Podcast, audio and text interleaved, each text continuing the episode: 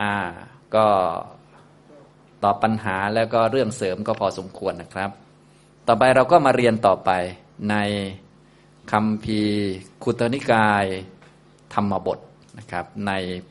พรามณวัควักว่าด้วยพระอรหันต์นะเมื่อเช้าก็เรียนไปสี่พระคาถาด้วยกันนะ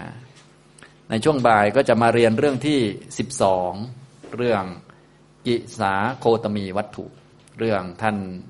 พระนางกิสาโคตมีเถรี ท่านพระโคตมีผู้ที่ร่างกายผอมผอมผอมแห้งแรงน้อยนะก็พระนานางก็โคตมีเหมือนกัน แต่ปัจชาบดีโคตมี อันนี้ก็โคตมีเหมือนกัน แต่เป็นโคตมีที่ผอมๆนะกิสาแปลว่าผอม เป็นโคตมีที่ผอม โคตมะ โคตมีเนี่ยเป็นชื่อนามสกุล แปลว่าดวงอาทิตย์ ดวงอาทิตย์นะ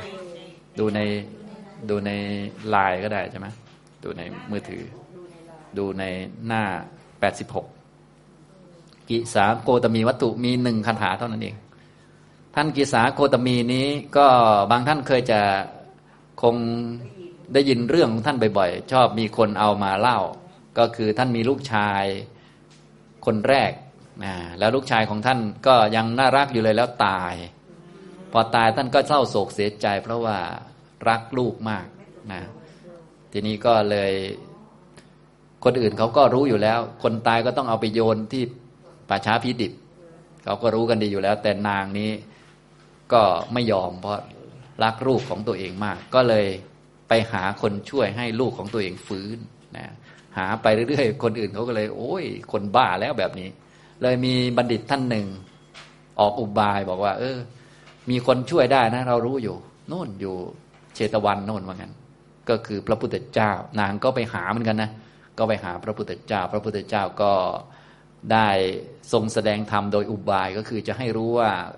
ไม่ใช่ลูกเธอคนเดียวที่ตายคนอื่นเขาก็ตายเป็นเหมือนกันนั่นแหละนะหลักง่ายๆก็คือ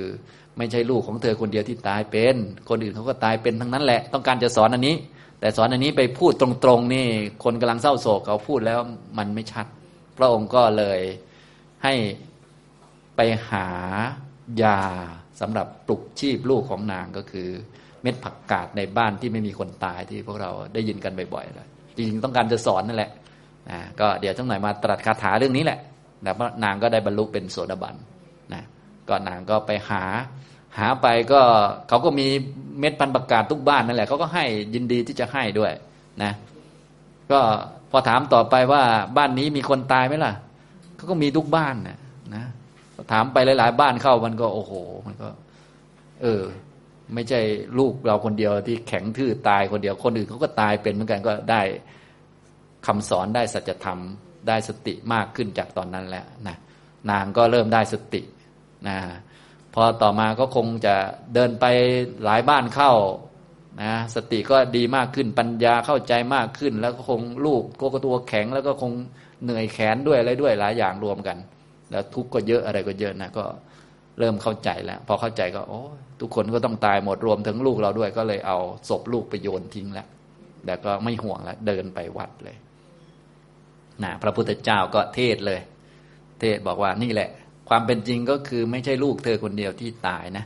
ทุกคนก็ตายทั้งนั้นตามที่นางไปเจอได้พูดคุยกันมาแล้ว หัวอกเดียวกันมีเยอะแยะเลยนะอย่างเนี้ยก็นางก็ได้เข้าใจเรื่องนี้ พระพุทธเจ้าก็ตรัสพระคาถา ซึ่งพวกเราเคยเรียนไปแล้วตอนนี้นะตอนที่นางลูกตายแล้วก็พระองค์ตรัสคาถาเกี่ยวกับเรื่องนี้ ที่กล่าวถึงเรื่องว่าไม่ใช่ลูกนางคนเดียวที่ตายสัตว์ทั้งหลายก็ตายทั้งนั้นนะอันนี้นางก็ได้บรรลุเป็นพระโสดาบันก็เลยขอบวช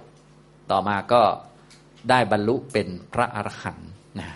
สำหรับเรื่องนี้ในคาถานี้ก็ตอนที่นางเป็นพระอรหันต์เรียบร้อยแล้ว จนได้เป็นเอตทัคคะทางด้านทรงจีวรเศร้าหมองนะผ้า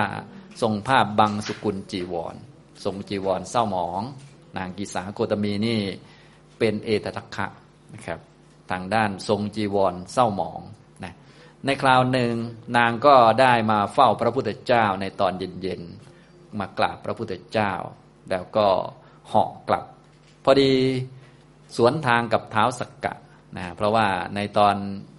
ที่ตอนเย็นๆเนี่ยทุกท่านก็คงทราบพระพุทธเจ้าอยู่ที่ใดก็เป็นประเพณีที่พระองค์จะแสดงธรรมกับพุทธบริษัท เมื่อแสดงจบแล้วพุทธบริษัทกลับไปก็ให้กรรมฐานแก่ภิกษุภิกษุณี เมื่อจบแล้วก็อาจจะมีพระอรหันต์ต่าง ๆ มากราบ พระพุทธเจ้าโน่นนี่นั่น นางก็เหมือนกันก็เป็นพระอรหันต์แล้วก็อะพอเงียบผู้คนแล้วก็มากราบพระพุทธเจ้า พอดีในช่วงนั้นเป็นเวลาที่เทวดาก็จะเริ่มมาเฝ้าพระพุทธเจ้า เท้าสักกะก็มาเฝ้าก็เห็นเห็นเหมือน พอนางรู้ว่าเท้าสักกะมาแล้วนางก็เหาะกลับนะหายวับไปเลยนะเท้าสักกะก็เลยถามพระพุทธเจ้าว่า เอพระนางนั้นเป็นใครนะพระพุทธเจ้าก็เลยบอกว่านั่น ชื่อว่านางกิสาโคตมี เป็นเอตทัคคะทางด้าน ทรงจีวรเศร้าหมองเป็นพระอรหันต์อย่างนี้นะก็เลยได้ตรัสคาถานี้ขึ้นมานะครับนะอ่าเดี๋ยวเราอ่านพร้อมกันในข้อ 395 นะครับ ปังสุกูละทะรัง ชันตุง กิสันธรรมะนิสันทตัง เอกังวนัสมิง ชายันตัง ตะมหังปรูมิพรามนังนะครับ อันนี้ก็เป็นคาถาที่พระพุทธองค์ตรัสในเรื่องนี้นะครับ เรื่องท่านกิสาโคตมีคำแปลคร่าวๆก็อยู่หน้าที่ 157 เรื่องที่ 12 พระผู้มีพระภาคทรงปรารบนางกิสาโคตมี จึงตรัสพระคาถานี้แก่เท้าสักกะจอมเทพดังนี้ข้อ 395 ผู้นุ่งข่มผ้าบางสกุลสุผอม มีเส้นเอ็นปรากฏทั่วร่าง เพ่งพินิษอยู่ในป่าผู้เดียว เราเรียกว่าพรามอันนี้ก็คือพระองค์ตรัสคาถานี้มุ่งเน้น หรือว่าเจาะจงไปที่ท่านกิสาโคตมีเถรีโดยเฉพาะเลย เรียกว่าเป็นพรามอีกท่านหนึ่งก็คือเป็นพระอรหันต์นั่นแหละเป็นชื่อของท่านนะครับ ก็มาดูบาลีแต่ละคำข้อ 395 ปังสุกูละทรัง ชันตุง กิสันธรมะ นิสันทตัง เอกังวนัสมิงชายันตังตัมหังปรูมิ พรามนัง เราเรียกบุคคลนั้นแหละว่าเป็นพรามบุคคลไหนล่ะนะบุคคลผู้ที่ทรงจีวร เศร้าหมอง ทรงผ้าบังสุกุล ปังสุกูละทรังทรังแปลว่าทรงไว้ ก็คือใช้สอยนั่นเองนะฮะใช้สอยผ้าบังสุกุลนะนางกิสาโกตมีนี้เป็นเอตทัคคะทางด้านนี้ทรงผ้าเศร้าหมองทรงแต่ผ้าบังสุกุลจีวร ทั้งสบง ทั้งจีวร ทั้งสังคาติและผ้าใช้สอยเนี่ยท่านก็ใช้เฉพาะผ้าบังสุกุละบังสุกุละผ้าเปื้อนฝุ่นนะทรังแปลว่าส่งไว้ส่งไว้ก็คือใช้สอยนั่นเองใช้สอยแต่ผ้าเปื้อนฝุ่น ชันตุงคือบุคคลคือพระอรหันต์นะคนในที่นี้คือพระอรหันต์กิสัง กิสันธรรมะนิสันทตัง มาจากคำว่า กิสังแปลว่าผอม ท่านที่ผอมๆท่านตัวผอมมากนะธรรมะนิสันทตัง ผู้ที่สะพรั่งไปด้วยเส้นเอ็นธรรมะแปลว่าเส้นเอ็นนิสันทตังก็คือเต็มไปด้วยเส้นเอ็นเยอะแยะไปหมดนะก็คือทุกท่านคงมองเห็นแล้วคนผอมอย่างเช่นผมเนี่ยต้นนี่ยผมผอมเนี่ย เส้นเอ็นจะเยอะไปหมด โดยเฉพาะนักภาวนาเนี่ยยิ่งผอมๆเขาแล้วนะ เดินทุดดงเยอะๆเดินบินบาตเยอะๆเนี่ยโอ้โหเส้นเอ็นขึ้นสะพรั่งเลยนะไปดูพระครูบาอาจารย์ที่ท่านอายุเยอะหน่อยหรือว่าผอมหน่อยเนี่ยโอ้โหเอ็นเพียบเลย เส้นเอ็นขึ้นเพียบ แสดงให้เห็นถึงความเป็นโยคาวจร ผู้ปฏิบัติบำเพ็ญวัด ผู้บำเพ็ญวัดปฏิบัติเนี่ยเนื้อและโลหิตเนี่ยจะน้อยนะสะพรั่งไปด้วยเส้นเอ็น นะไม่เหมือนพวกนอนเยอะ พวกนอนเยอะนี่ เนื้อมันมาก เนื้อมันมากเลือดมันเยอะ มันจะไม่ค่อยมีเส้นเอ็น มันจะเต่งตึงน้ำเหลืองเลอะเยอะไปเรื่อยพวกนี้นะอันนี้ไม่ใช่นักภาวนา ส่วนใหญ่นักภาวนาเขาจะเต็มไปด้วยเส้นเอ็นมันปกติของเขานะสรุปแล้ว นักภาวนาก็จะส่วนใหญ่จะเป็นอย่างนี้ ก็คือ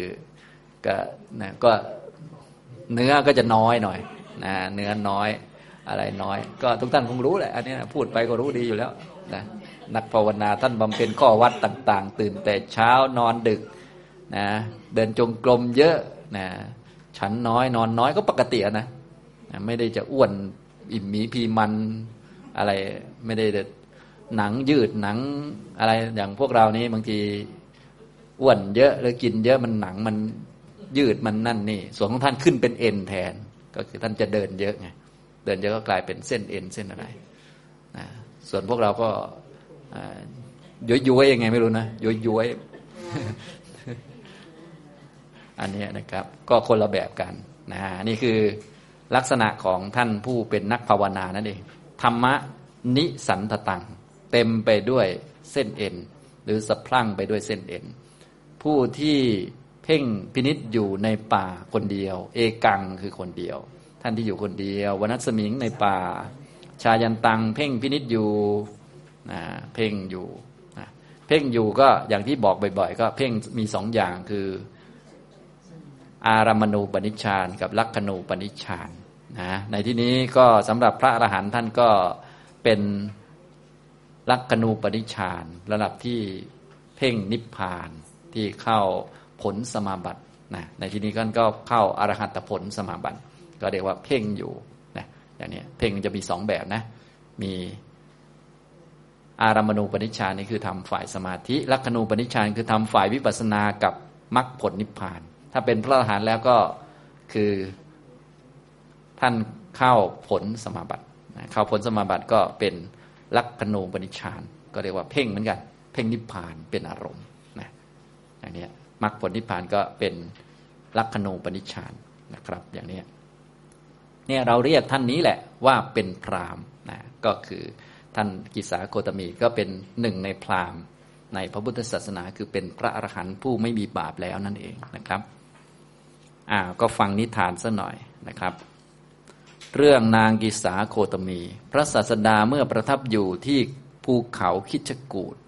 ทรงปรารบนางกิสาโคตมี ตรัสพระธรรมเทศนานี้ว่า ปังสุกูละทรังเป็นต้น ได้ยินว่าในการนั้นเท้าสกกะเข้าไปเฝ้าพระศาสดา พร้อมกับเทวบริษัท ในที่สุดแห่งปฐมยาม ถวายบังคมแล้วประทับนั่ง ทรงสดับธรรมกถาอันเป็นที่ตั้งแห่งความระลึกถึงกันอยู่ณนะที่ส่วนข้างหนึ่ง ขณะนั้นนางกีสาโคตมีคิดว่าจะเฝ้าพระศาสดาเหาะมาทางอากาศ เห็นเท้าสกกะจึงกลับไปเสีย ท้าวสักกะทอดพระเนตรเห็นนางผู้ถวายบังคมแล้วกลับไปอยู่ ทูลถามพระศาสดาว่าพระพุทธเจ้าข้าภิกษุณีนั่นชื่ออะไร พอมาเห็นพระองค์แล้วก็กลับดังนี้ พระศาสดาตรัสว่ามหาบพิษภิกษุณีนั่นชื่อกิสาโกตมี เป็นทิดาของตถาคต เป็นยอดแห่งพระเถรี ผู้ทรงผ้าบางสุกุลทั้งหลาย ดังนี้ ตรัสพระคาถานี้ว่า ปังสุกูละทรังชันตุง กิสันธรรมนิสันทตัง เอกังวนัสมิงชายันตังตมหังบรูมิพระมนัง แปลความว่า เราเรียกชนผู้ทรงผ้าบางสกุล ผู้ผอมสะพรั่งด้วยเอ็น ผู้เพ่งอยู่ผู้เดียวในป่านั้นว่าเป็นพรามดังนี้ ในการจบเทศนาชนเป็นอันมากบรรลุอริยผลทั้งหลาย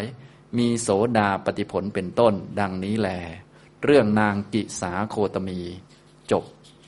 เรื่องก็มีเท่านี้นะก็คือตอนสักช่วงเลยปฐมยามไป เลยสักประมาณสี่ทุ่มไป